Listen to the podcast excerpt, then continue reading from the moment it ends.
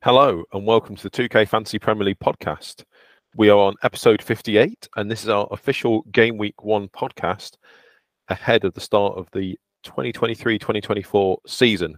We're recording this on Friday afternoon, so pretty much uh, seven days before the deadline, which is next Friday, 11th of August at 6:30 UK time, ahead of the Burnley Man City game, which will start off the season.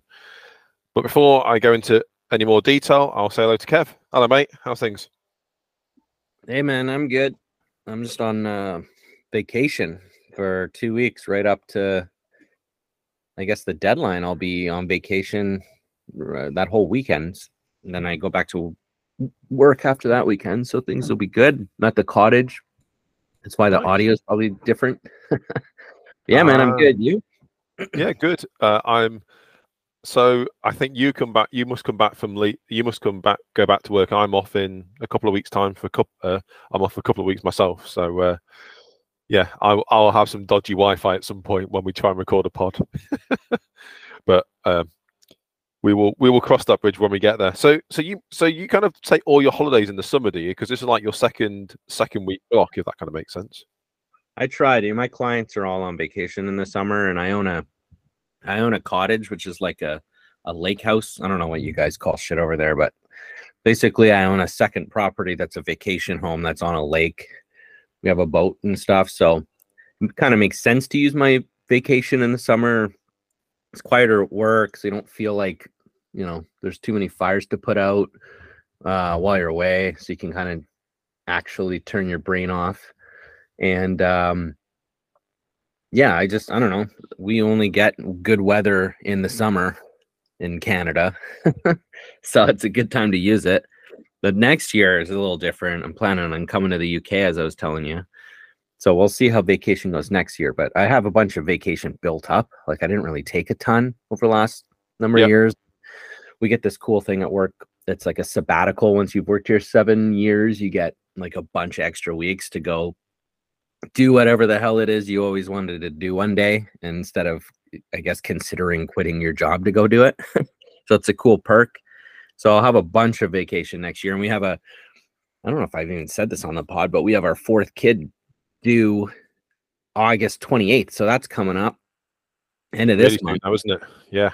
Yeah, it's getting close, and my wife will be on mat leave next year, which is maternity leave. I don't know again what you- everybody. Yeah, we call it mat leave. Yeah. Yeah, so that's uh next year. I think we're gonna do like a big trip while she's on mat leave because the way my wife's work uh sort of plays out is she has to be working to get paid. It's not like a salary position. So her being on mat leave is a good time for us to use that sabbatical. So anyway, next year we're gonna do a big UK trip. My parents live in the UK, stay with them. They live in uh, Yorkshire, and then we'll sort it out from there. But it's looking like it's looking like it's gonna be sometime March, April, May, something like that, like in the spring before summer, and uh, wh- when you know Premier League fixtures are on and that and whatnot. However, that being said, every Sheffield Wednesday game that's on, my dad will be going to, and I'll be with him. so you gotta I have to figure all that shit out. But I want to do like a meetup or something. I don't know. Yeah. well- you and I or maybe get together for sure and do some pods or hang out or whatever. So that'll be fun. yeah, looking for yeah, we'll definitely be doing the summit. So perhaps at some point you'll see me and Kev sat next to in some ways sitting next to each other do, doing a pod might be harder than doing it remotely. Who knows? But I'm sure we'll work it out. um, cool. So in terms of what we're going to cover for this pod, I'll start with some fixture difficulty, clean sheet odds. We then have a quite a few questions. So one of the questions was about differentials. So I thought we'd start there. I'll then do a bit of team news, stroke transfer gossip, and we'll throw in um, some questions as we go through that. And then we still have quite we, we no we have quite a lot of questions overall, and to the extent to which we haven't answered those questions by our general uh, chatting, we will cover those off at the end. So a fairly packed agenda. So I should start with it. So for those that haven't heard it before, I do fixture difficulty based on the FPL Premier League games rating. So if you go to any team, it tells you whether the fixtures rated a two, three, four, four, four, or five. I don't know why they don't have a fixture rating one, but they don't. It's a two, three, four, five. So I just quite simply take the 2020 teams, see what the fixtures are, add them up, and the lowest numbers, the best fixtures, the highest numbers, the worst fixtures. Very simple. So I've looked over six weeks and over four four weeks. So over six weeks, the teams the best fixtures are Arsenal of the best. They have a score of 14. Uh, bearing in mind that over six weeks, the best we can get is 12. So go show their fixtures are pretty good. Luton's is, I put it as 14 and a half. They have a they, they have a blank in game week game week two. So I, I put that down to two and a half so I can identify when someone's got a blank. So Luton's fixtures are pretty good, apart from obviously they, they do blank. And then Brent, Brentford and Man City both have 15. So I think they're the teams that people were thinking had some had some decent fixtures. And the teams the worst fixtures are West Ham of 19 and Forest and Newcastle both have 20. Uh, if you look over four weeks, it's not a massive change, but um, we've got three teams on nine. So bearing in mind that eight would be the best score, and that's Arsenal, Brentford, and Everton. And then we've got three teams on the score of 10, which is Man City, Brighton, and Spurs. And I think Man City and Brighton are kind of on people's radars. And then teams the worst fixtures are Burnley, Fulham, and Newcastle. So Newcastle have the worst fixtures over four weeks and six weeks. So I think that probably confirms some stuff we already knew, Kev, but I think it's just quite useful to write write it down and uh, have that have have that set out. Um, in terms of clean sheet odds, so this is just for game week one. We have three teams in the 50s, two teams in the 40s. So the teams the best clean sheet odds are Man City 55% away at Burnley, Brighton 54% at home to Luton, and Arsenal 52% 52% at home to Nottingham Forest. And the two teams in the 40s are again sort of teams are sort of back in here. Man United 49% at home to Wolves, and then Newcastle 42% at home to Aston Villa. So they're the teams the best clean sheet odds. Um, actually, Kev, I'm going to throw this question at you now. Question of the week. I'm bringing it in early because I think you might know the answer to this. Um, yeah. Okay.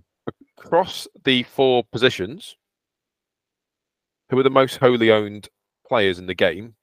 And then for any bonus, try and get that percentage within, I don't know, 5%.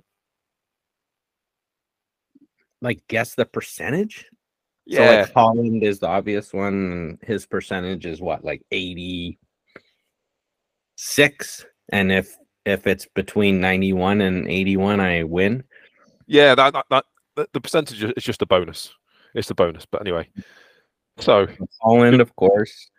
And, and, and what's your um, guess on this percentage? I'll do 86. I mean, that's really good, Kev, because Haaland is the most owned forward, which is probably not a surprise. He's 86.8. Damn. So that's a bloody good guess. Um, what's really interesting, actually, just looking at this, Watkins and uh-huh. Jesus uh-huh. are both 18%. So it's like a massive, I don't realize there's a massive gap to everyone else, which kind of goes to show a lot of people are doing the sort of one or two forwards, right? Okay. That's forwards. Yeah. Where are you going for next, Kev? I think it's going to be Saka. Um, I think it's around 50, but I, uh, I don't know the number 50. I guess I'll hedge myself more in the middle, like 54. Oh, on fire. It is Saka, 55.2. Okay, sweet. And, and, and just the record, second is Rashford at 42, uh, Mitoma at 37, and then we start dropping a bit. So then it's Fernandes at 26. so yeah, yeah. So Kev is on fire here. Okay, so the defender, well, that'll be a stupid end because I know uh, he was around 50 as well. I'm gonna go 50. I might have. I don't see why he would have dropped.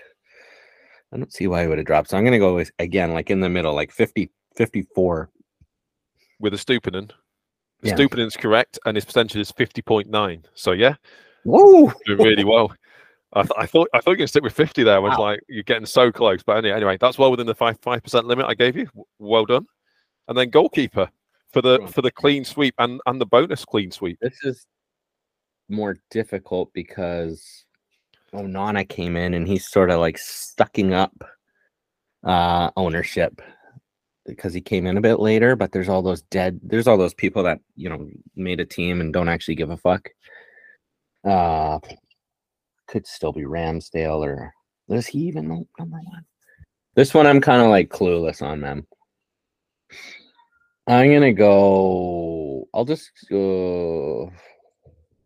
I'll just go on Onana and hope that he's risen. I mean, I haven't looked at this in over a week. That's kind of how I already, you know, I already knew some of them because I had been, I had noticed how high the, those guys were. Right. I'm gonna go Onana. I think this one I'm wrong on just because I can't really think more as, as clearly as the other guys, and I'll go 31.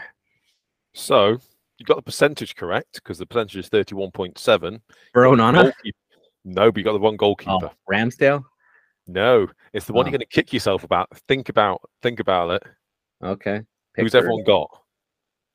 Everyone's got one Oh fuck yeah. Okay. Areola. Areola, exactly, exactly. It's kind of a bit, a bit of a trick one that because often the goalkeeper's the popular four million goalkeeper on the bench, isn't it? Rather than the first starting one. What are the so, other guys? How spread out are the other keepers? They're still fairly, they're really spread out. So Areola's five. yeah, so Areola's thirty-one point seven, which is why I said your percentage was good. Uh, Onana is twenty-three point seven, so he is he's kind of the popular first choice. If you kind of see what I mean, because obviously I assume no one's starting Areola as their keeper, and then Ramsdale is twenty point four. So as you say, Onana has jumped over Ramsdale, and then the next one there I've got got my list is Ederson at thirteen point seven. So you can see it's fairly spread out after that. Where's where's the highest four or five? Uh, and is it Pickford? I have we have a look. It is Pickford. It's just behind Ederson at twelve point nine. I mean, like I don't know, their fixtures are really good. I've just sort of dismissed it because I, you know, his historical points aren't great and stuff. But like, I think yeah. I saw somewhere where they basically cleaned everyone in preseason, and Dyche is there yeah, they all end up going there on wildcard or something, you know. I mean, and as I just said, he's Everton of one of the three teams the best first four fixtures based on the Premier League rating. So yeah, it's an interesting one. Um, he he certainly he was actually my last draft I've given to Johnny put on the website actually. So I'm kind of I've been looking at Pickford. I I, I do like him as a pick. Um, that half a million is just huge right now. Yeah, it can be, absolutely. So, Kev, one of the questions we had of well, many questions, so thank you everyone. Carl asked, who is our favorite differentials, which kind of made sense that we then sort of think about our differentials. Um, I've written loads down, of which, to be fair, four of them are probably in one of the drafts I've done quite recently. So you have fucking loads. Seven. Seven. Yeah, we said who are your favorite ones. I can have quite, I can have quite, quite a few. You left me two spots on this doc sheet. I did too. You can have as many as you want. But anyway, I, I will okay. let you take. I'll let you take yours, and you're happy to cover any of mine. And I should say that when I talked about my differentials, I've talked about players that I've either put in my team or I'm considering putting in my team. So I'm, okay. you know, these are genuine players I'm thinking about for for the for the start. So, but Kev, I will let you go first with yours. All right. Uh, one of yours I is like if he's starting, he's locked in my team. I think you know who I'm talking about. Yep. anyway, okay, so First one's Colwill. Everybody's on Chilwell. Uh, I think that I think a 4.5 million Chelsea defender is is t- usually gold in the game. The only thing is, you know, a lot of the other defenders have been sort of underpriced. Like like Arsenal at 5 million, that's underpriced, right? I mean, they had a lot of clean sheets last year. There's no reason to expect them to to regress. In fact, I, I, they added Rice there's going to be matches where they have Partey and Rice out there against probably the big clubs. I could see them with more clean sheets. Yeah. And five million is fucking. They should be like six million in any other year, right? Normally, the like cities and Liverpools and whatever clean sheet guys, not not the Trents and Robos, but like the Van Dijks and whatever. Those guys are normally six million. Dias is six million. So why these guys all came in at five is crazy. Uh, anyway, so so while I get Colwill 4.5 would normally be, you know, something we're all really interested in. I guess because you can get like known studs at five. That's probably why nobody really has any four and a halves. Because there's Botman, there's Henry, there's the Villa guys that are all sort of expected to do semi decent at four and a half. Yep. Then there's gonna be breakout guys like one of the wing, uh, one of the fullbacks maybe at Spurs or whatever. So anyway, I do I do like the fact that I mean I don't like the fact that everyone else there is injured, but the other cheap guys are all injured. Fofana and I think the other guy got hurt too, right? Um, Yes. whatever his fucking name is, Uh, but Uh, Badiashile. Badiashile, yeah. They just signed Colwill to a big extension, and Potch was talking about him in preseason. So I do think is if you need a four and a half guy, like Chelsea have better fixtures to start the season than all those other guys, besides maybe Henry. But apparently Brentford have looked terrible in preseason. So I think out of all the four and a halves, I don't really want to start with a Botman or a or a Villa four and a half, just because their fixtures are so bad for for a while. I could see their prices dropping. I could see Botman's huge ownership. And then as the game goes on, people are like, whoa, holy fuck, I didn't realize their fixtures were this bad. And some other guy breaks out and they move from Botman to so and so. In fact, you when you were mentioning the clean sheet odds earlier, when they had when they had uh, Newcastle favored so percentage so high against Villa, I, that was the one that stood out to me. I was like, nah, that's bullshit. Villa Well, probably gonna 42. I mean, it's less than 50% though, isn't it? Still 42. Still, it's yeah, like it's still fourth decent. highest or, or something in the league. Yeah. so, yeah. so I just I don't know. Villa are good. They're not bad. They're good. Uh, I think they're going to score against Newcastle, and I think they're going to score against Liverpool and whatnot. So anyway, um, Colwill is my first one. That's sort of outside. and, and for the record, he is 2.7% owned in the game. So definitely differential. And then Kev, okay, one. this one is is a bit of tongue in cheek here. Yep. I don't know if you've seen it, but at have. twenty three point eight percent, my differential is Mo fucking Salah.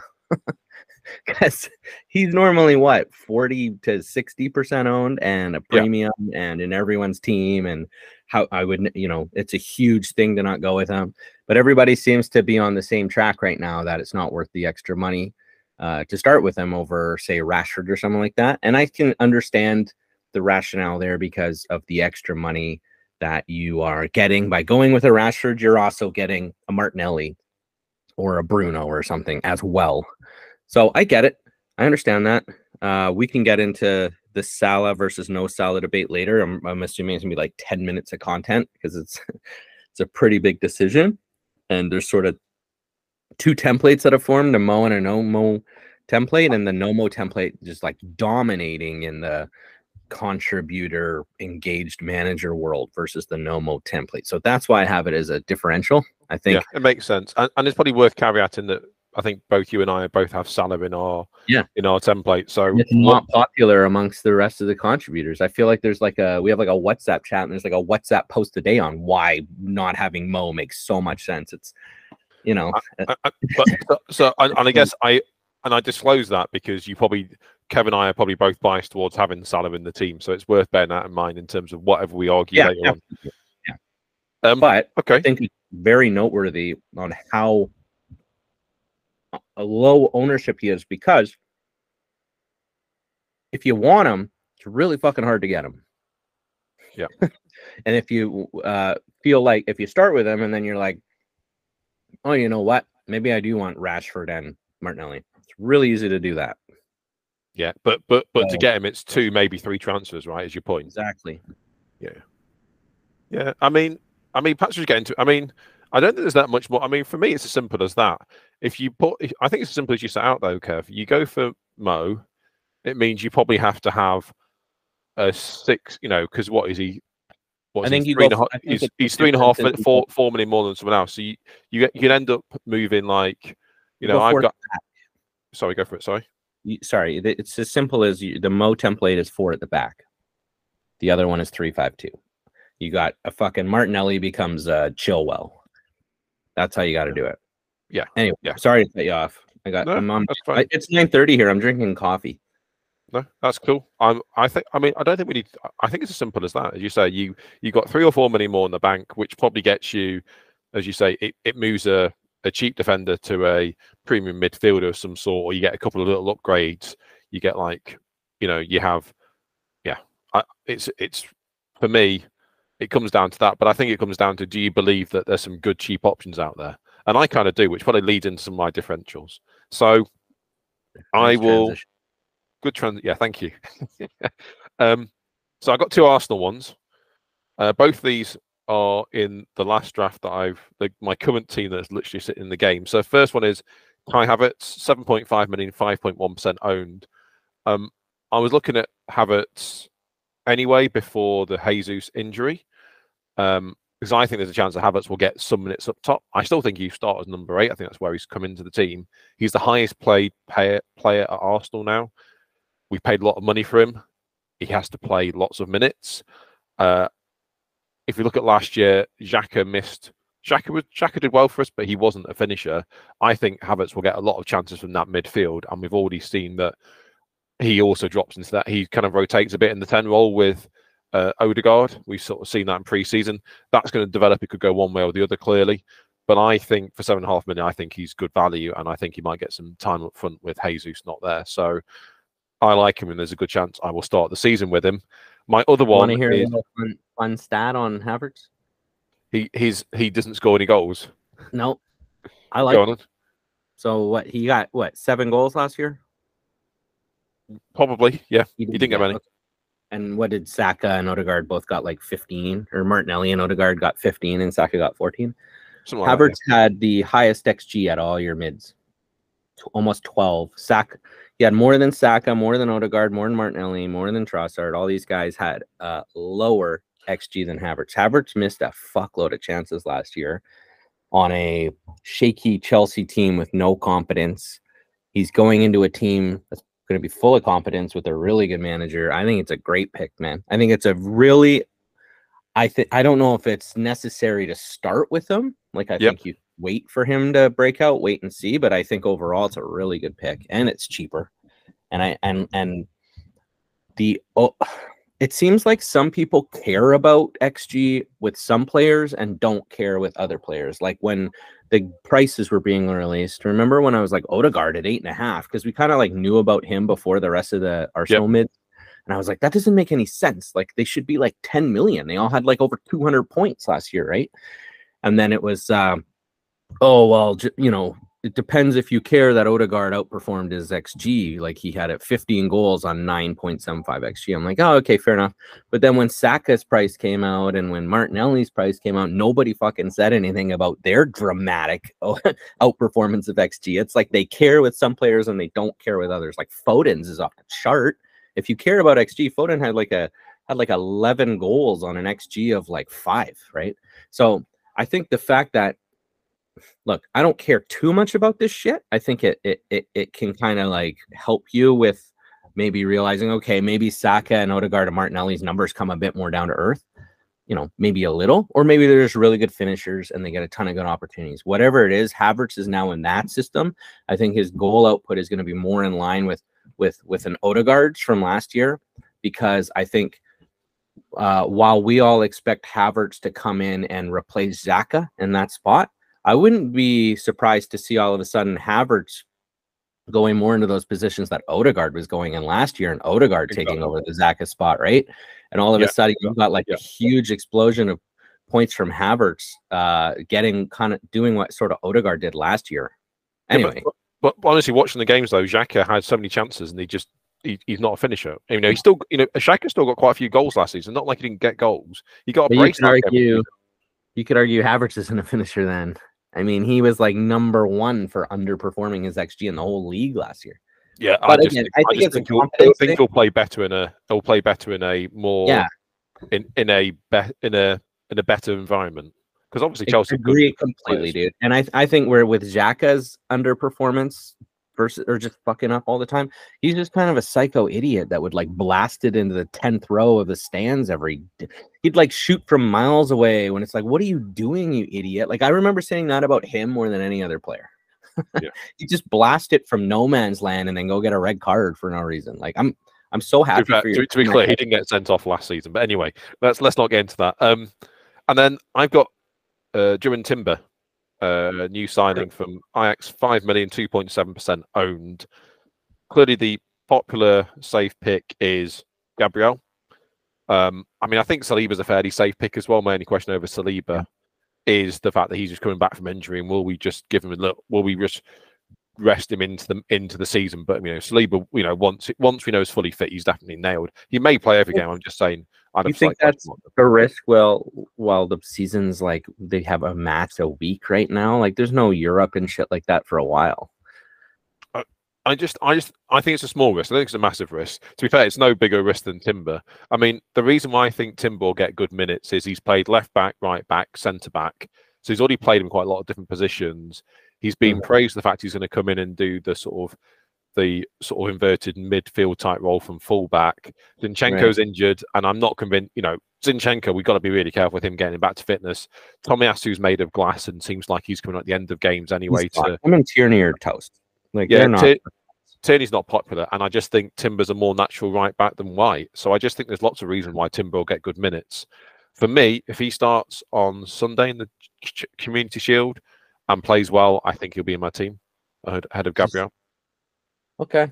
I just think like how long do you think it'll be that until you wild card? Like four weeks, eight weeks, wait, like maybe the whole first half of the season? It'll be it'll be somewhere between four to four to eight weeks. So I'll be fairly early on. So I'm fairly I'm I'm happy to go aggressive and go for a player that I think will get me more points. Like he maybe scores or gets an, an I just think like if Zinchenko and White are both there, like the risk of Timber not getting good minutes is pretty high, man. I mean, like I, I just I know he's been doing all these different positions, and you know Arsenal better than me, but it seems to me like Arteta's trying to sign like elite backups for every position. Where you know when they first come in, you're like, oh, maybe this guy takes over for White or Zinchenko. I don't. I mean, I don't know enough about Timber, but like I, that'd be a pretty big like deal. That like those guys are not going to be easy to dethrone. And then you it's sort of like when Trossard came in. Like he's really good, but he didn't come in and dethrone anyone. He's just like the backup guy that's like elite because this is like a a Europe team now that's going for the title this year and stuff like that, right? So I just think it's it's so wait and see.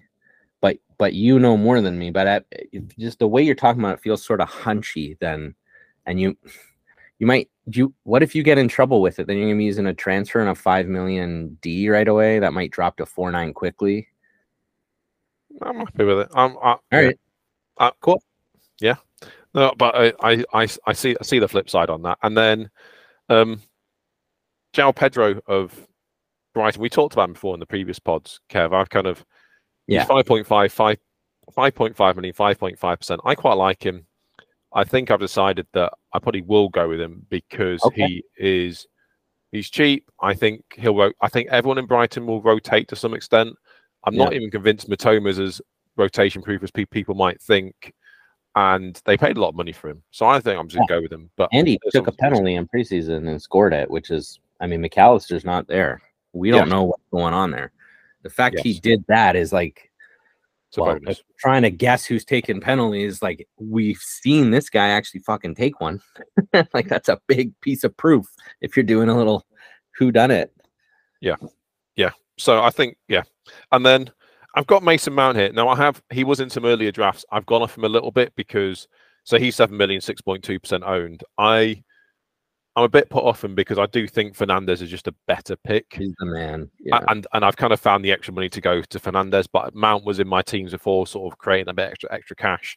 But I'm just I think Mount is a player I'll look at closely. If he ends up playing more like the 10 role, more of an attacking role, then I think he's someone I might bring in later on. But I just think he's there's too much uncertainty there for me at the moment. But I, I have I have generally looked at him fairly hard, and he was in some of my earlier drafts. He played. You had him in your draft, and then they had a friendly with Bruno and Mount, and Mount was clearly deeper. So it was sort of like a big piece of information you learned since then. Exactly, and then. I got three Man City, of which one I know Kevin and I both like, which is Alvarez, six and a half million, three three percent owned. I mm-hmm. think the fact that De Bruyne has still not been playing mid, mid-season, and I think I, I know I don't think Alvarez will play all the four first four games. I, I'm even if he's even if he's not an elite lineup, I'm still might go with him. You know, I just think he'll just get on the pitch and get minutes and City score goals and they score more goals towards the end of the game. So when he didn't start, it's not necessarily the worst thing in the world. So I, I, I kind of like Alvarez. Yeah, he's in my team, man. I'm I'm like fingers crossed. I hope the Community Shield and or the Game Week One leak, you know, first kickoff of the season leak comes out and he's in the lineup because I view him in the same category as Foden, but a million cheaper. And there aren't great forward options. This helps so much for so many reasons right now. Like it allows me to turn a four and a half million guy into Chilwell if I do him over Foden. Like it, it's a big. like I have a, a draft with Alvarez starting and then a draft without him starting. Like he is for sure in my team if he's leaked to be starting. And then the very most recent preseason game, which was against was against Bayern or something, it was against like a, a good team. The lineup was Alvarez and Haaland up top in yep. front two, with Grealish on the left, Foden in the 10, and Silva on the right, right behind them. And to me, if KDB, if say they I could see Pep doing different shit like that to start accommodating Alvarez to get out there because he has taken that next step forward. He was fucking key for Argentina in the World Cup, man. He like broke out in the World Cup. He was playing. It was like him and Messi. Yep. In in in the in like the in like the clutch knockout round matches for Argentina. So like he was.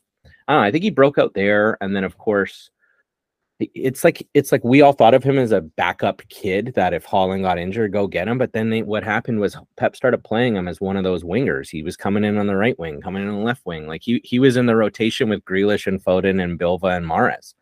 So yeah. he kind of entered into the mix of that. You know who's going to be the next breakout guy. I think I think we all just have like a hard on for Foden because he's British and he's fucking cool or whatever it is, and like he's explosive and gets these goals. But I mean, any of these guys could develop into some superstar. And just I I I guess bottom line is I think he's in that same pool as those other guys to a degree, and he's a he's full a one cheaper. million cheaper. Agreed. It's like a big deal, man. And and like uh I mean, I personally would like to start with three city, whether it's attackers or or, or two attackers and a D, we'll see. But I think it's a great pick. And to me, he's like I love that like no one else has him too. Like when I see drafts, he he does he only seems to be in like the Mo drafts, not in the no Mo drafts. And this is an example of one of those guys that you can f- sort of find value maybe yeah, at the beginning of the year, and like you don't have to like you you can get to Mo from a Rashford because there's guys like Alvarez and Mitoma and Mbeumo in the game, which which I think gets overlooked in that argument. But anyway, I love the pick. Cool. And then last two City, you know I like him. I got Bernardo Silva in there, six and a half million, three point six percent. Mm. Um, and that's probably partly down to the if we don't get Alvarez, could I go for Silva instead of the Foden and stuff? I think the, the question mark with Silva is I know he's been linked away from the club as he seems to be every summer at the moment. Yeah. Um, but he is liked by Pep, and if you look if you look at his minutes, he generally plays every game to some extent, even if it's half an hour.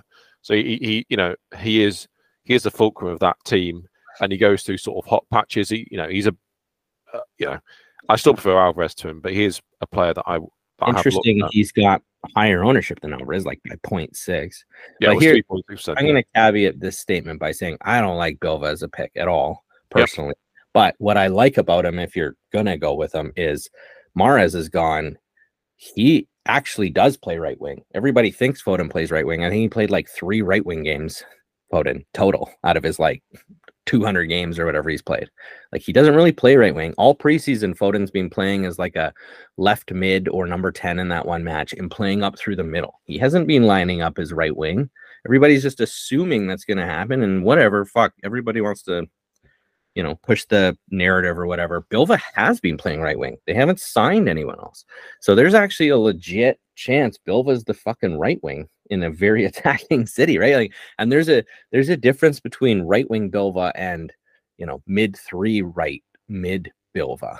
I think he's way more attacking when he's playing up on the right wing, and he does get it. He does get returns. So I don't I don't hate it.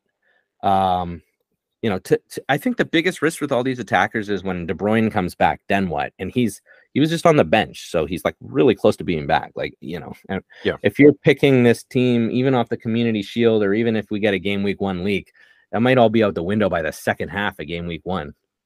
Yeah, with, agreed. Comes back on the pitch, and to me, the most likely player De Bruyne's going to replace, unfortunately, is Foden because he's been playing all preseason in that De Bruyne spot. Yeah, yeah, and then finally, I've got Akanji down 5.0, 3.6%. And it's kind of slightly inspired by the fact that there's rumours that John Stones is injured. And I think yeah. Akanji's kind of right back, centre back. And I just think he was very popular last season, although I'm conscious that as soon as we started picking him, he stopped playing. But anyway, um, but that's the but that's the risk you have with City, right? Um, we Yep. normally we normally do captain, but like we're all going to captain Haaland this week, and then I guess the thing to add is in game week two, if you've got Mo, you're probably going to captain Mo, which is a bit different, right? And that's and that's Yeah. where the Mo and that's where the Salah debate comes in as well as a ca- case of it gives you an alter- alternative captains at points in the season. I think with an 80 whatever percent Haaland, the first narrative everyone's going to have is like perma captain. I never you ne- you're just never going to go against this guy. But I think if you're trying to do well in this game, you can strategically go against this guy some weeks. There's going to be a handful of weeks where you're like, you know what? I want to win my mini league. I don't want to just perma captain Haaland uh, like everyone else because I'll tell you right now, not everyone else will. There's going to be guys that do take punts on other captains. And the weak Haaland blanks, if their captain hits, they're going to be fucking miles ahead of you. So th- there's this there's this thought like can't go against the template, can't go against CEO, don't want to get punished, don't want to get punished. And I get that. And you're going to get punished if Haaland goes like in game week two and we're captain and Mo at home to Bournemouth. And, you know, if Haaland goes banana, because e- even though he has a tough fixture with Newcastle, still at home, he could get a hat trick against anyone. Um, but but he didn't score 57 goals last year in his 18 home matches. You know, like it, he he he doesn't hat trick in every game. So I guess my like it's it's obviously going to be a shitty, scary weekend. But I think there's like a handful of weeks if you look through the schedule, maybe like eight to ten games or we- eh, game weeks where you're like, you know what, this is a week I want to I want to take on Haaland, and I've got a really good punt. And I think to me, game week two, Mo Salah at home to Bournemouth, uh, while Haaland has a relatively difficult opponent, it, it's it's it's like one of those weeks I want to do that punt or take that on, and hopefully it works for me. Maybe it doesn't, but I think that's gonna, unfortunately, or uh, if if you can't handle the nerves, I think it's gonna be part of the strategy this season. Is you're gonna have to pick a handful of weeks where you go against that, or or you're gonna finish like 80k, whatever. Yay, I broke 100 you know, I like if you're just gonna fucking template it and permacap Haaland, what I've noticed is every year that that template type team, their ranking is getting slightly worse and worse. You used to be able to sort of like challenge for 10, 20k. Last year, I would say all uh, you know, those guys sort of finished around like 40 to 80k. And I think it's going to become like 50 to 90k and then 60 because so many more people are joining the game and copying teams and doing template. And now we've got a permacap. And if you have a permacap, that's one less variable everyone has to sort of differentiate their scores. So I think if you want to actually like challenge for top 10k, I think you're probably gonna have to take on Haaland a couple times this year and hope it, and you're either gonna end up top 10k or you're gonna end up like 150k. But I think you or or I if and, and if you're looking at yourself in the mirror being like I can't handle the stress of that, like well what's the fucking downside? You end up like 70k. Who cares? Like, do you want to go for top 10k or not? I just think because the whole world has moved to template, you sort of have to take on risk here and there strategically. So I like I like Mo captain game week two a lot. I think it's it's it's it's a unique opportunity where Mo's like very like lowly owned against, and he has one of the best fixtures of his entire season right now. And what I also like that that everyone seems to kind of look past is game week three. I might even might even sell Mo. I might I might move to the Rashford and Martinelli thing instead of like Mo and Mitoma or whoever. Maybe I'll do that. Right? Like let's see how the season starts off. Maybe there's a guy we haven't even thought about. Maybe fucking Diaby for Villas like must own and we all move to him. Maybe I'll do that. Like I just like that I like starting with Mo, having that juicy differential fixture right off the bat to, to captain is a big part of why. Yep. Agree with all that. So I'm gonna do a bit of team news. Uh, Yeah. I think Kev, you added a few bits on here. We're gonna go for the big teams, and then I've got I've got like two or three questions thrown in here as well from uh, some of our listeners. So so Arsenal, I think we kind of touched on some of these already. Like Jesus Mhm. ni- missing the start of the season with a knee operation. I kind of made that presumption earlier on that people knew. Zinchenko still not back from injury. Uh, Saka was sick against Monaco the, the other night, but he's fine. And there's a massive link with David Raya, which is why Ramsdale was falling off everyone's radar. Because I think Ramsdale was a, a good Arsenal pick before. You know, he was probably my Arsenal defender pick before that news has broken in. And, you know, the Raya thing's a real thing. We're starting to bid for him and stuff. So I think uh, that puts clearly makes Ramsdale a no go. Um, Man City, we've touched on a few of these bits as well. So De Bruyne hasn't played yet, but as Kev said, he was on the bench. Stones looks like he might be injured. Gavid or Gavadil joined is joining the sort of defender, depending eight eight eight million quid on him. Let's see how that plays. Mahrez is gone. As you said, if you were in here, Kev, Walker's rumored to be leaving as well. It's kind of been rumored for a while, which I think if he goes, that definitely strengthens Akanji's position. And yeah. you put McCarthy is still there. What what's that? Sorry. Or maybe maybe I wrote his fucking name wrong, but that like four and a half million uh city midfielder. What's his name? Ma- McAtee, yeah. McAtee. McAtee. Oh, okay, never heard of him. Yeah, he was on loan for I forget who last year, but he was good. And now he's back. And he was being playing in preseason, and I think he scored. And he just seems to be like the highest ranked sort of like young prospect on the team. Like we're all familiar with Palmer or whatever because he never gets loaned out, but I think this guy is like the top of that young person depth chart. Okay, that's interesting. That's an yeah. interesting punt, four and a half. Cool. Thank you for well, that. It's like uh, you know, if something were to, if he were starting, and if he did well, it's just something. Yeah, I guess the downside of doing a four and a half million punty Man City midfielder is it stops you getting three proper Man City players, right?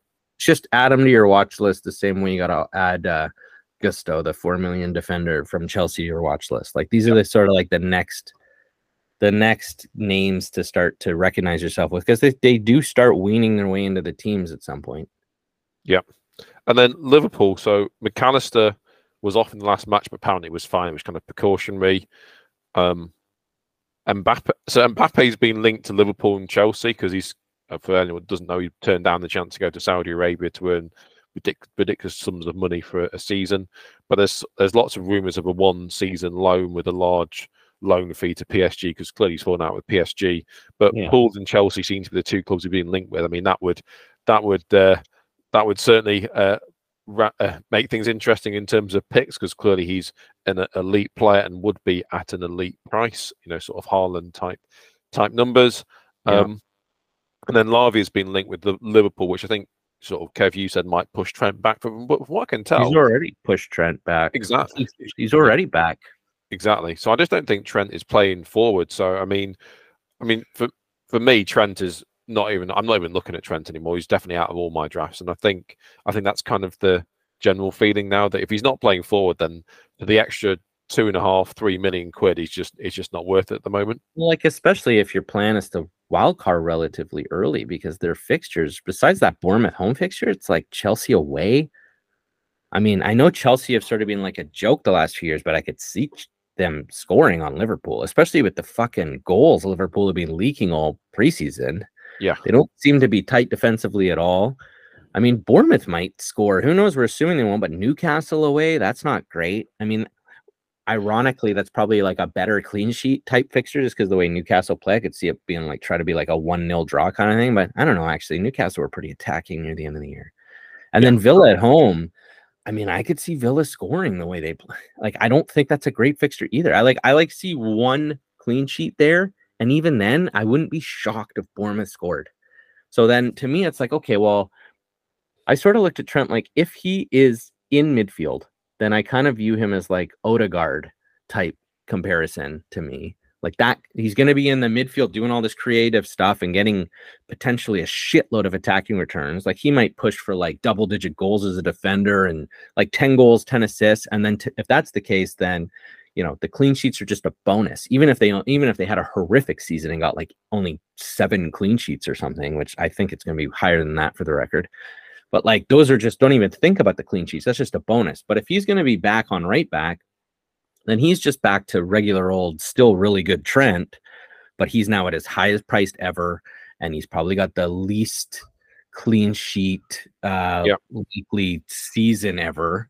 I don't like it like what did he do last year around 150 i mean he, he's priced at eight because he he gets 200s but that's back when pool were like fucking elite uh, he's, he's priced at eight because they seem to be playing midfield similar to how they dropped havertz's price and put right. him as a midfielder because we said we're going to play him mid, midfield so they're kind of using the information from the managers but right. I, I yeah i agree with all that and i think if you think about it trent is what two and a half three million more from your five and a half five million defenders that's yeah. close to what the difference between Mo and your nine, eight and a half midfielders, if that kind of makes sense. So you're kind of like, it's got yeah. the same price differential as the next sort of set of midfielders down, and you're going, well, why would you spend that extra money on Trent? You, for me, you go Salah over Trent. Um, Yeah, Okay. and then if you look at what we talked about earlier, they sort of like underpriced most of the defenders.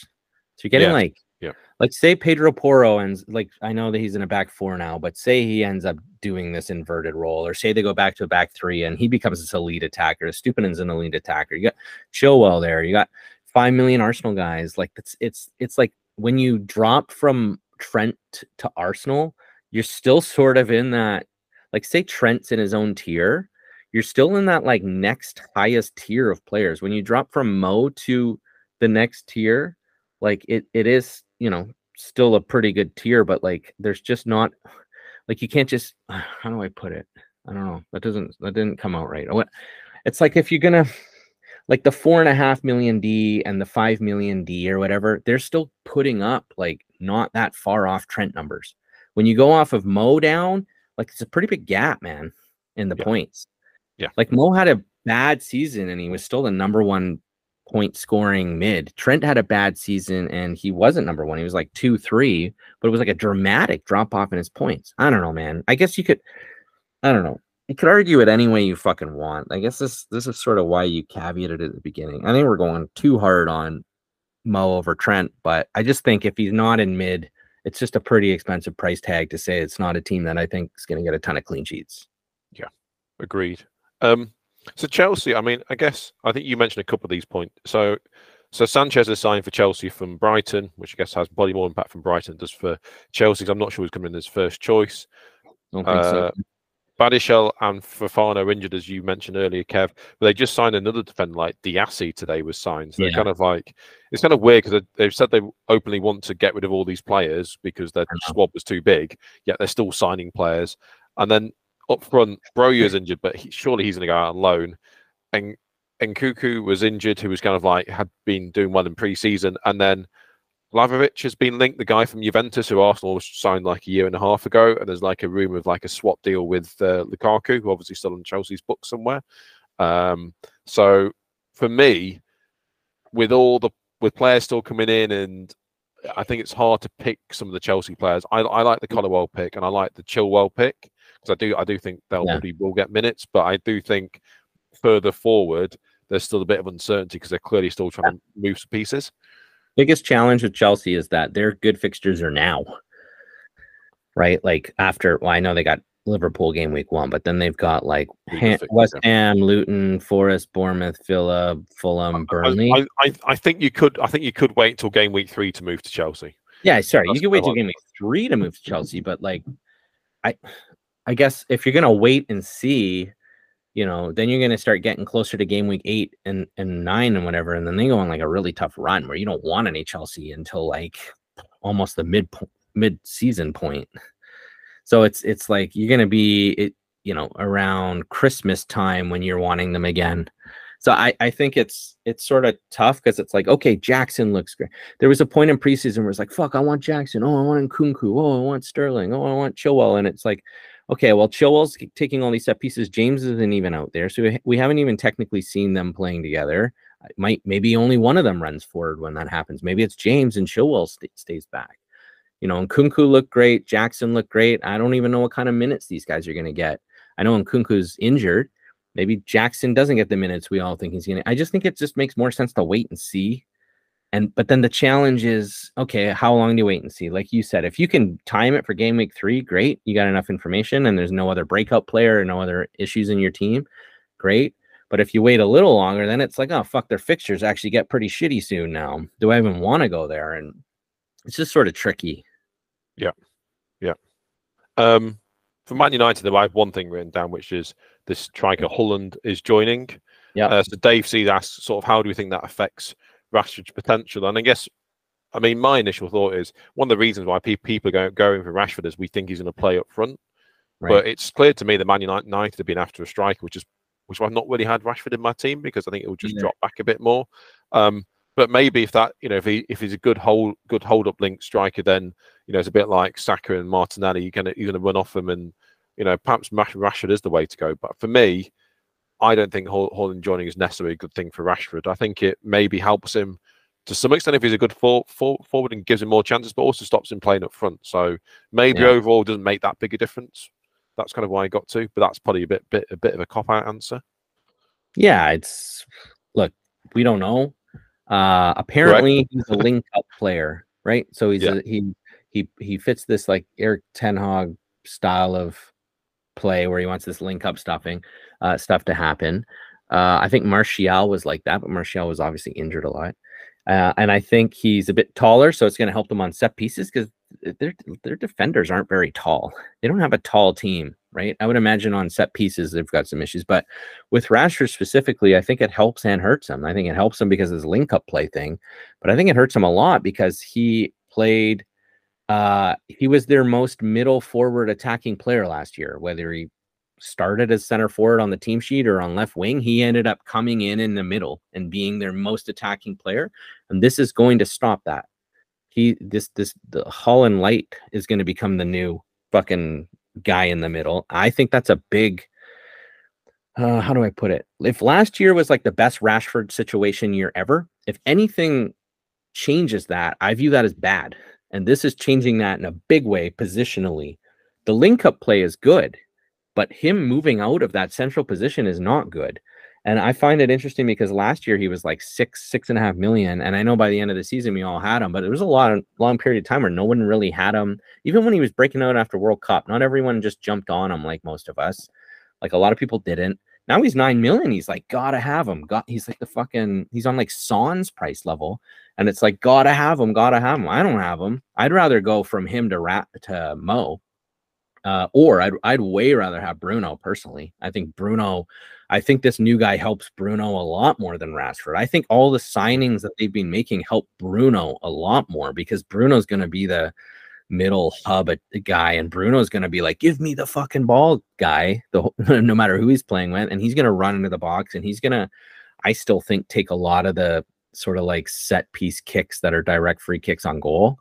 So I I like Bruno because of this. Anything that helps their attack in general, I think helps Bruno, but it's situational for Rashford, and I just think he's priced at like his absolute like you're buying high on Rashford, and this comes in and sort of dints dint just changes things a bit, which potentially could be bad for Rashford, I guess. So if you're Yeah. picking one, I like Bruno way more.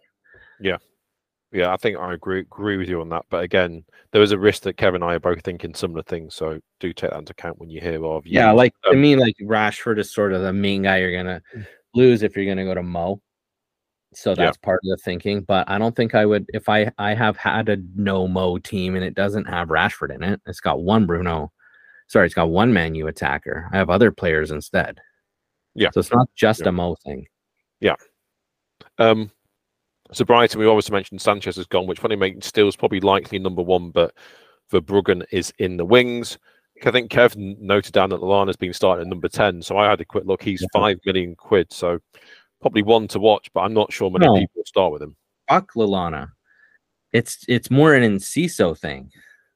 Oh, okay. I put that in there because Enciso starting at 10, make like that guy's in my team for sure. Ah, His stats are unreal, but the fact Lallana, like the one thing I was worried about uh is like when I did my first when the game launched and my first draft and everything like that had Enciso in it for a while, and I was like, this guy allows me to do so much stuff because he's he's cheap and Mac Allister's gone, and I think he's going to come in and sort of like fill that role and he had a lot of goals and assists in his limited minutes. His XG and, and, and XA were like almost as high as Mitoma's and March and shit with like a third of the minutes. Like it's pretty incredible. Um, but Lallana was playing the 10 and then he got injured. And then that's sort of when things changed when we all started buying Mac Allister and then like Enciso near the end of the season started coming in. And I thought, fuck, I wonder if when Lallana's fit, he just goes straight back in at 10. And that seems to be what's happening. And it's fucking brutal. I think in general for Brighton's attack. Yep. Okay. Uh, but Lallana will be hurt by like game week three, and then we can assess then. But it's just very noteworthy. Anyway, Okay. cool. Um, so then Spurs, Yep. Sessegnon's injured, which maybe no one really cares. And then Kane to Bayern's kind of the big question. And then, or would he end up going to Man United, which I think is, seems less likely now. So Sandy asks, Mhm. What do we do if Kane stays? I mean, for me, I don't think we'll know we won't know if Kane's staying until we until there's absolute until there's a very clear announcement or we get to the end of the transfer window, which is what end of sort of game week three, four. I mean, for me, the other thing about having Mo is, Kev, we could actually go to, we could actually move to Kane in two moves, right? You can knock Mo down to a six and a half Yeah. million and bring Alvarez up or something like that. So actually you can get to Kane fairly easily. But I mean, for me, if Kane stays, it's a wait and see. I mean, I just don't think you can start with Kane. So I'm just not something I'm wo- worrying about at the moment because I just don't. There's too much uncertainty. Well, I could see this pod coming out and Kane's not there or something because it seems to be going down right now. Like they Bayern have submitted their final bid. They've just Right, had a face-to-face meeting with Levy, so I think it's sort of now or never.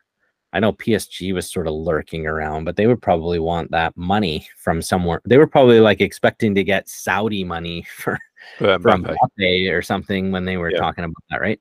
So, uh, to answer the question, what would we do if Kane stays? Well, absolutely nothing. I'm planning on Kane staying for how I'm building my team right now. If Kane were to leave, I would probably bring Richarlison in. Like Okay. he. I mean, I as much as I would like to say Son, I think Richarlison and Son both benefit. Uh, but from the way it looked in preseason, it looks like Richarlison's the one that would benefit the most. He seems to come straight in as the center forward. He's the central attacking guy. You know, I like to think Son would just move into the middle and take over penalties and everything like that. But that, you know, and I, I I'm sort of assuming that might happen, but it is a bit speculative. And Richarlison is there, and he did do well in preseason. He, as much as I like to shit on Richarlison because I think he's he's he's not that great, he still is Brazil's number nine. You know, like he has still he has some clout. He can score goals. We've seen him do it before, but he's seven million, right? Like that's a, I mean, that would I think he I think Richarlison would soon become template in that scenario, or Son would, whoever benefits. But I think it would be Richarlison, and you would be able to change your team and do a lot with that money. Okay. So and- that's what would happen if he mo- if he does leave. Okay. Yeah. Um. So then I just I'm just going to rattle through some other teams then. So Nottingham Forest. The main thing here is Brennan Johnson is like linked with a move away to like Spurs, Brentford, Villa, and he's currently a six million pound midfielder. So interested to see where, where he ends up. Could be a player to look at. Nothing to say about Everton. Newcastle Livramento is signed is being signed, and he usually really right back. interesting. Yeah. That's a And massive impact like- on Trippier. Sorry. So he was the Chelsea loanee that went to Southampton and was, you know, our Yeah. he was like a four million guy, right? Yeah. Uh, and then he got pretty brutally hurt. Yeah. Then he came back, and we didn't really barely see played last season. So I mean, I don't think, uh, but I think it tells us that Trippier is not going to play every, every match. I think this is massive news for Liverpool. Like they're, I mean, it's fortunate their fixtures are so bad. I don't have any other D on the team, but I could, I think this guy's going to crack into that lineup. I, I Like think maybe not game week one, but I think he's a huge risk to somebody. Trippier is a massive risk to You Trippier. think it's going to be direct? Well, I He's just don't back. think you're getting dropped. But yeah, maybe it's just a minutes managed thing. Could Exactly because because they because they need to get Trippier's getting older. You said this previously. Trippier's getting older. He's what thirty three now. They've got Champions League. yeah, that's I it. think I think it just means that Trippier doesn't play every week. He doesn't. Yeah, Livramento plays Champions League group stages. Or who knows? Yeah. What if they went to like three at the back and Trippier's all of a sudden uh, right center back and Livramento's a wing back? Like they, I don't Yeah. know. It could Yeah. happen. Yeah. It's- But as you say, hopefully Newcastle don't don't have great fixtures, so we're not in the desperate need to get them, and we'll see how it plays out. Um, Brentford. So Raya's on the move. We kind of knew that anyway. But Flekken fucking was atrocious all preseason. Was sort of the news on that because it seems like Flekken's nailed now, but it seems like all of a sudden they're just bad defensively. I, Weirdly, I'm just really put off. I don't have Ben Boomer moment. I'm just put off by Brentford. And I don't, if you look, I'm just not convinced I need to get a Brentford player until I see them the first couple of games. And then I might look for Mbeumo. But at the moment, I'm a bit, Yeah. I'm just not certain. And they're after a forward, which might ruin Mbeumo's chances. And their first two games are Spurs at Right. home and Fulham away. And Fulham, Fulham have become a good defensive team. So I'm not sitting there going, you know, Tottenham is a reasonably good fixture for them. But it's not like, I, I mean, Crystal Pal- Palace home and Bournemouth at home in three and four, they are good fixtures. They have Well, they, they have good fixtures, man. Like I view them as as much as Fulham may become decent defensively. It's still like a relatively good fixture. Still Fulham away though. Fulham at home are much better than Fulham away. But yeah, true. But even Spurs, they got at home. Like I could see them scoring goals there. But yeah, I, I don't I don't think they're gonna get a clean sheet. Yeah, I like them um, more. I like them Bumo a lot better than their defenders. Okay, no, fair enough. I agree with that. Um, So Villa, Moreno, the left back's injured.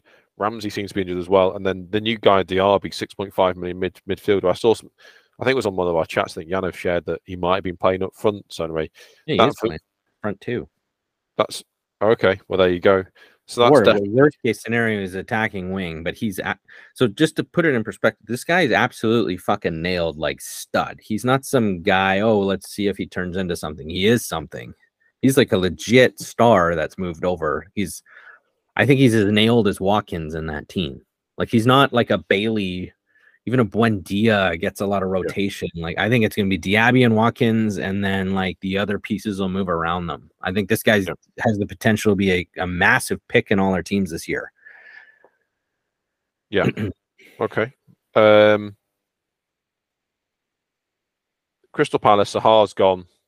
Uh, Olise has been linked with the move away. The thing is, looks like he's also injured, but I think Olise has got like some sort of release clause, like 35 million. So I don't think there's much chance he's going to stay there, which is interesting. Bournemouth, right. nothing, to say there. West Ham, Antonio's linked to Saudi, which I think has more of an impact on that young striker they've got, who's been yep. doing well in pre-season. Um, uh, Luton, they blank in game week two. So I think I talked about this before, Kev. The back end of last season, I said this before. Uh, Wolves don't look like they're spending money. Look, be doing a bit of a Leicester. Terrible. And Lopetegui was there was rumours he was thinking of quitting at the end of last season due to lack of investment, and the rumours come back up again in the last couple of days. I just think Wolves could be the absolute whipping boys this season and doing doing doing a bit of a Leicester. So uh, one's a target for me, and then Fulham. Neves too. Like he's sort of like the heart of the team. Like they're going to be so bad. Yeah, but they just they have they're, they're running into money troubles. They have to sell players. It's they're kind of Leicester, where Leicester were. Um, Fulham, Mitrovic and Willian are both linked with Saudi. I mean, Willian just signed a new contract, but he's still been linked to Saudi. So interesting how that plays out for Fulham. So that's a bit weird. Uh, Sheffield Sheffield United they signed four point mil, 4.0 million Trusty from Arsenal to go at centre back for them. Uh, he played. He's American international. He played like one cap or something. But um, I don't. I don't know a great deal about him because we bought him a year and a half ago. He Played in. Went back to US for half a season, then played in Championship at Birmingham. But apparently he's done well. Quite rated rated fairly highly. So I think that's probably. Ho- hopefully that makes Sheffield Sheffield United United a better defence, which could be good for Baldock, who I think you and I both have, Kev. And then Burnley have nothing to say there. Yeah. Um, okay. So conscious of time, but that's there's quite a few questions, but sure. I, I, might skip a few. So, so Sandy's asks if you're going with Trent Salah in general, where the sacrifices you're making to save money. I think we've answered that already. Um, yeah, we sort of just touching it now. But who are your favoured 4.5 billion midfielders and four million defender picks? So, hmm. I think defenders. I mean, I'm Baldock. with you, Kev. I like Baldock. Yeah, he's uh, an actual attacking wing back and a three back three at the back formation. He's you know out I, on the wing, and he got a goal in preseason, and he, he's a name we remember from when they were up last time. I you know I'm assuming he's nailed. It sounds like he's nailed. it's hard to just type in like is Baldock nailed and you know into Google it doesn't you know I tried those types of searches or like various ways of trying to check sites and stuff, but it seems like he's nailed. I, there's nothing reporting he isn't. He also doesn't blank in game week two like the other guys. I just think he's the cream of the crop for the four million D. Yeah, I mean Bell and Beyer are also popular. I mean, I think I'm more gone to Bell than Beyer just because Luton seems to have slightly better fixtures. But as you say, but that would be my second four million defender if that's if I, if I end up with a three, three, four, three or three, five, two form formation. Um, I mean, I don't think beyond those players. The only other one I've looked at is Lamptey, but I don't know enough about Brighton and his fitness that I trust him. I mean, I think he's a fantastic player, but he's just a bit too injury prone. And then in terms of the midfield, four and a half. I mean, I'm more than happy with this Anderson guy because he's done well in pre-season, and I don't plan to have lots of Newcastle players. So I think he. I guess the only downside is they have a pretty bad start to the season, but I'm struggling with the four and a half midfielders outside of that. Well, there's Nakamba. He he's at Luton. He's nailed. Oh yeah, yeah. These guys aren't attacking though. Only Anderson's attack. Like it comes back down to last year when we all started with uh who was the 4.5 guy? We all started Bailey. with that. Pardon? Wasn't Bailey four and a half? I can't remember. No, I think he was I think he might have been 5, buddy.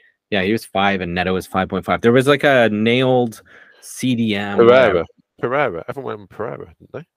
Yeah, sorry. We, we all Uh, went Pereira.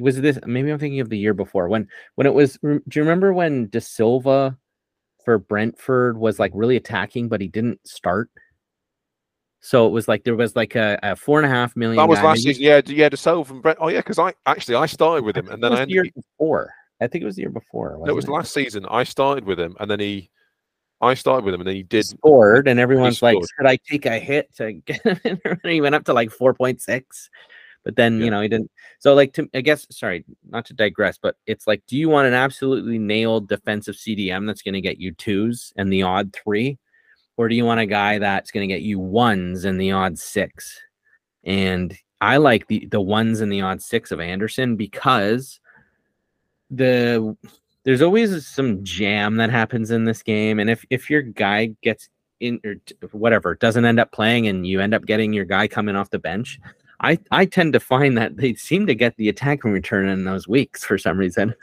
People like seem to get jammy and get lucky on that shit. So I like the upside of that versus like, Yeah, oh, I'm getting Nakamba's two points. Like he plays for Luton. These guys aren't going to get a lot of clean sheets. You're going to get two points from Nakamba. So I prefer Anderson. He just had a hot preseason too. I mean, this guy is not starting for Newcastle, but I he's a young prospect of theirs that's quite attacking, and I do think he's going to get minutes. However, it could be fucking Champions League group stage minutes, right? So it's just a hard one to, to know, but I, I'm starting with him. I'm wild carding early, so for me, Anderson makes sense.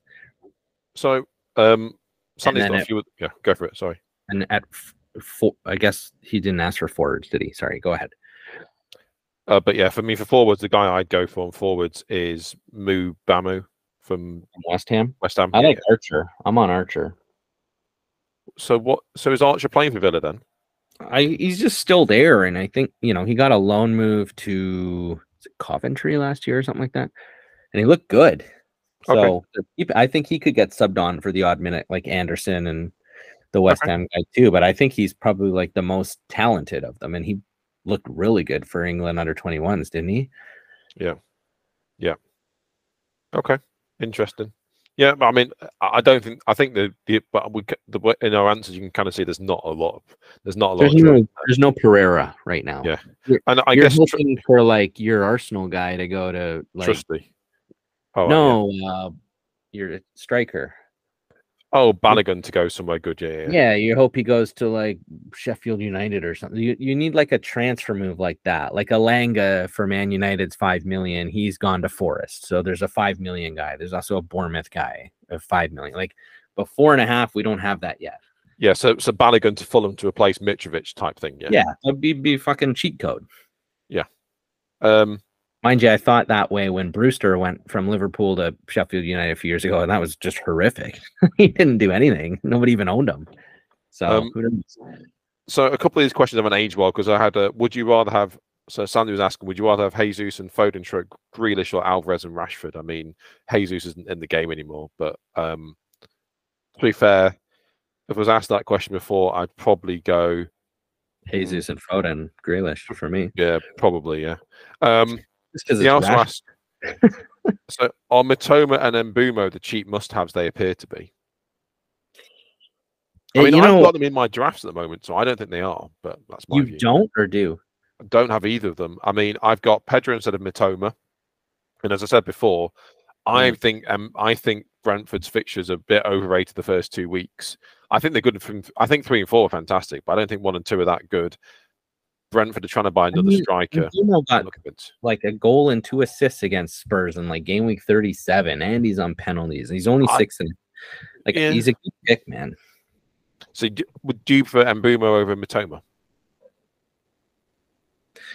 I I I find it I fucking hate Mitoma. I think he doesn't he, he had 10 the last 10 goal, games of last season didn't have a goal. Like I I think we all had Mitoma because he uh they had all those double game weeks and that's it or we all would have been like this guy's not doing fuck all on my team for like three months. Yeah he he had like a really good middle half of the season so we all were like oh this guy's great. But then it but then he was sort of like the most nailed of these attackers and then now they've got this really good fixture run to start.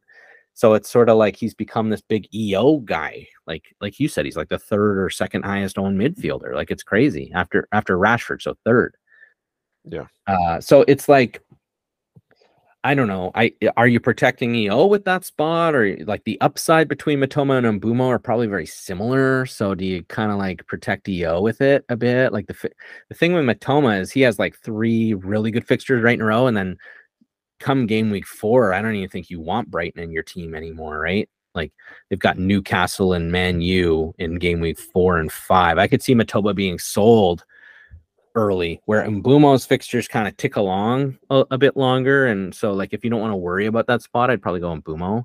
But but my thing is like, I feel like these two are like pretty obvious guys to pick right there in front of us, and we're all getting fancy with like which man's what like is Darwin uh upside, but he's he might not even actually play that much. Same with Foden, same with Alvarez, like the Liverpool guys and the and the Man City guys, like after Mo and after Haaland, we're like it's like we're we get more excited about gambling on those guys, even though there's like a, a six and a half Mitoma and Mbeumo right there that are like really good picks, and we're just and they're like absolutely nailed. and we're just like, and they're even cheaper than those other guys, and we're just like ignoring them because it's boring. Like that, I think that's what more what's happening, dude. They are good picks. We probably should just start with them. I should probably start with Mbeumo instead of Foden. Like everybody wants Foden because it's exciting and the upside. Like De Bruyne sitting right there, breathing down his neck. I mean, cl- I mean, clearly Havertz is better than Mbeumo, so I'm not sure what you're talking about, Kev. well, this is what I mean. Like the, there's like, like it probably makes way more sense to wait and see on Liverpool and Man City and Arsenal and and but and like just start with Mitoma and fucking Bumo. But we're like, no, fuck that. I want the pain and I want the I, I mean, at the moment, at the moment, I've got Havertz, Havertz, and Pedro, but I could actually, um, and I'm starting in a, I've got four mid, so yeah, I could, I know, yeah, so I could basically change Havertz and Mbeumo to But then when you look at your team before you, Havertz and while Pedro, tinkering Mitoma later and Mbeumo, yeah. when you look at your team when you're tinkering, you're gonna be like, oh, that's so boring. I hate it. I want I want to gamble on Havertz. It's more fun to me. I don't want to watch. I don't want to watch Mbeumo play. I want to watch Havertz play. Right? Like that's what ends up happening. And but yeah, I think Mbeumo and Mitoma are really good picks, and like just probably you're probably gonna have a better OR starting with them. Probably Okay. the odds are more. Those boring picks are safer and better for your team. Um, so Matt asks, I think we might wrap up with these two questions actually. Sure. What do you think of Chilwell as your third defender? I really like that because he is my Love third it. defender. Yep, nice and easy. And then, I, I, yeah, I think he is the way to go. And I think particularly with the Stones injury, would you go Bruno? He already has Rashford and Jesus or Odegaard and Darwin. I mean, again, that's probably not aged well, has it? Because Jesus isn't really around. I mean, Bruno and Jesus, though, like definitely. he already got, I'd yeah, Bruno and Jesus. Jesus over, Yeah, yeah, yeah, that's not even close for me. Yeah, agreed. Um, so there are sorry, a couple of higher, so just two bigger picture questions. One is so from Brian Phoenix, he's not playing a bench time anytime soon. Is a weak bench the way to go for the first six to eight weeks? I think the answer to that is yes, absolutely. Where are you reading this? Sorry. Uh, Which question? it's a Brian Brian Phoenix question, just below Sandy's questions. Oh, I see it. Okay. He's not playing the bench bench boost anytime soon. Is a weak bench the way to go for the first six to eight weeks? Yeah. And the answer to that is yes, absolutely. And then I, I know there's a few other questions, but I think we've sort of talked through a lot of these points already. So I'm I I think we'll just drag the pod out for an extra 20 minutes without probably needing to because we've covered a lot of points. But I like this final question from the Wanderer. Um, to what extent should we be where, where we're investing too much in defenders, goalkeepers clean sheet potential given the increased risk? To clean to the introduction of the new longer time extra rule change, I think is really interesting. And then could this release more money further forward and divert thinking to defenders with, higher likelihood of attacking returns? I mean, my simple answer is I generally favour defenders with attacking returns anyway, um, because I've got I've got Estupiñán, I've got Timber, and I've got Chilwell. So I'm kind of already going on the attacking returns anyway. So I think that just re- reinforces that. I think it does open up the question of does that mean some of your attackers that stay for 90 minutes or the ones that get subbed on like the Man City players become more more attractive? But let's just see how it plays through because it's if it's gonna be anything like the World Cup, we're gonna get like 10 minutes of stoppage time, right? And games drag on forever. Yeah, there's still a lot of clean sheets though. It's not like there aren't weren't clean sheets. Yeah, and, the and the flip to that also is you'll end up your defenders that get rotated after 70 minutes, they're the ones that will or get, you know, go off in the 90th minute will be getting those locked in clean sheets as well. So it's I'm not sure it's going to be that big a difference, but let's see. I could be wrong. I I don't think the EPL is going to want these like 9 minute stoppage time things, but we'll see. But, but I, also, I, I, think from memory of the World Cup, it was a really big thing at the start of the World Cup, but it calmed down as the World Cup went on. As players realised we waste time, we'll just get added, added, on anyway. So players might actually adapt their behaviour, so it becomes less of a deal. Yeah, fair enough. So let me ask you a question, or two questions on this. One, if you like the attacking return so much, why aren't you on Gabriel? He was like sixth in the entire league on XGI last year. That's just from corners, and I just think Timber will get forward a bit more. And I just, I, I still think last wait, season, did, are did they take corners out of the game? Yes, they did. Um, so I, why, why the fuck would you just ignore that?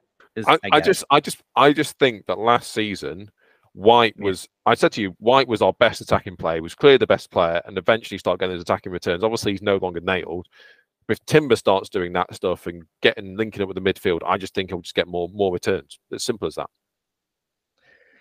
Okay, so it just kind of comes back down to the fact you're willing to gamble on Timbers like minutes a bit more than the average person. I, yeah, I I just it's a gut feeling. I think he'll do. I think he'll be okay. really attacking for us. And then uh my second question is who are the really good attacking defenders? Like Chilwell and Estupiñán make a lot of sense. Uh Trent's Trent Robertson, Trippier are sort of like in a different price range. I don't really want to go near for that. It's someone in Villa, uh, maybe, like the Villa ones. So even though Villa have a really tough run of fixtures, if we're assuming no one's ever going to keep a clean sheet again anyway, should we just go for the Matty Cashes? Maybe. I mean, the, the other one is if he's fit, obviously James, but if James isn't there, then he's maybe this a... Gusto guy. So Shaw, James. Sure, of course. Uh, yeah, I re- I do really like Shaw. The one for like yeah. Spurs really interests me because we don't really know who is gonna play where yet or what formation they're gonna play, but they sort of have like Porro's interesting, right? Yeah. Oro Perisic, dude. Like if Kane left, here's the scenario: Kane leaves, Son does play the middle, Perisic plays left wing because he played left wing this preseason in one match for like 70 minutes.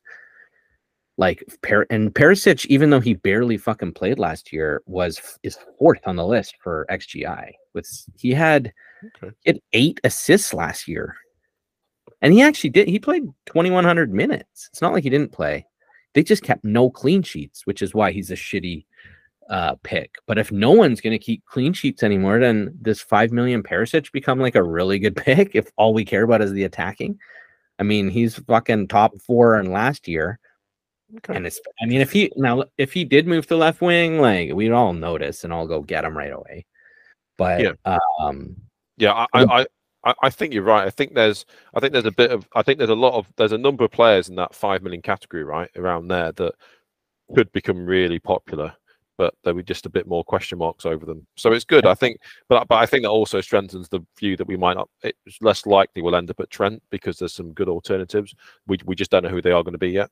I just think, dude, it's like one people say these comments, right? Like I'm gonna have a back three, three five two because that extra time is gonna add minutes and there's gonna be less clean sheets.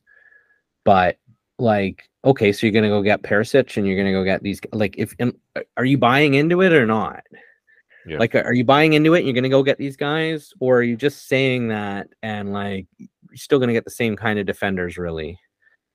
Like I, I just i don't know like people i feel like a lot of people like to make comments right now and i don't know if it actually means it's hard to determine which pundits say things that we need to act on and which pundits say things just to like say things. Like i say things a lot just to say things. I know that about myself. I like to try to like spark debates because i'm fishing. I'm trying to get information. I'm trying to fucking poke poke the the no Mo Salah template guys. I want to hear what they have to say because maybe I'm missing something. and maybe I'm going to act on that. I don't think, like, from what I'm hearing, I sense there's more, you know, people making a case that supports their thesis and they ignore a bunch of stuff just to make them feel better about why they're they're not going mo. And that's fine. You know, I I I will admit if I'm missing something and, and change and act on it, that's fine. I don't care what people can think whatever the fuck they want about me. That's what I'm doing. I'm being very honest right now. Like if I'm debating you and you think I'm like arguing you, I'm not even trying to prove you wrong. I'm just trying to fish for like why aren't you considering these things and only considering these things because maybe I'm missing something, right? And with this defender thing, I think it, it, it has the potential for like a fundamental shift in how we play the game if it's a big deal because it it, to me, it, again, if it's an actual thing, then I should put Perisic in my team right now. Yeah. But I, am not going to do that. Are you going to do that? Like nobody's going to act that much on it. So then why the fuck am I acting on it at all? Well, I think it's, it's it how it is, and if it changes, so be it. I'll it's address it in the wild card. Cool. Right. I'm. Gonna, we should wrap it up there, Kev. All I was going to say is potentially we might. We haven't talked about this, but maybe we'll come back and do a quick reaction to the Community Shield because I know that the Arsenal Man City players are fairly important. But let's see how that plays out. We might do a short, sharp pod middle of next week, but we haven't worked that one out. But if not, it impacts Arsenal more than City because I think we're going to get a leak for City. Yeah. Okay. Cool. Well, enjoy the rest of your holiday, mate. If we don't speak before, Thanks, good luck for the first game week and uh, catch you soon. See you, buddy. Bye.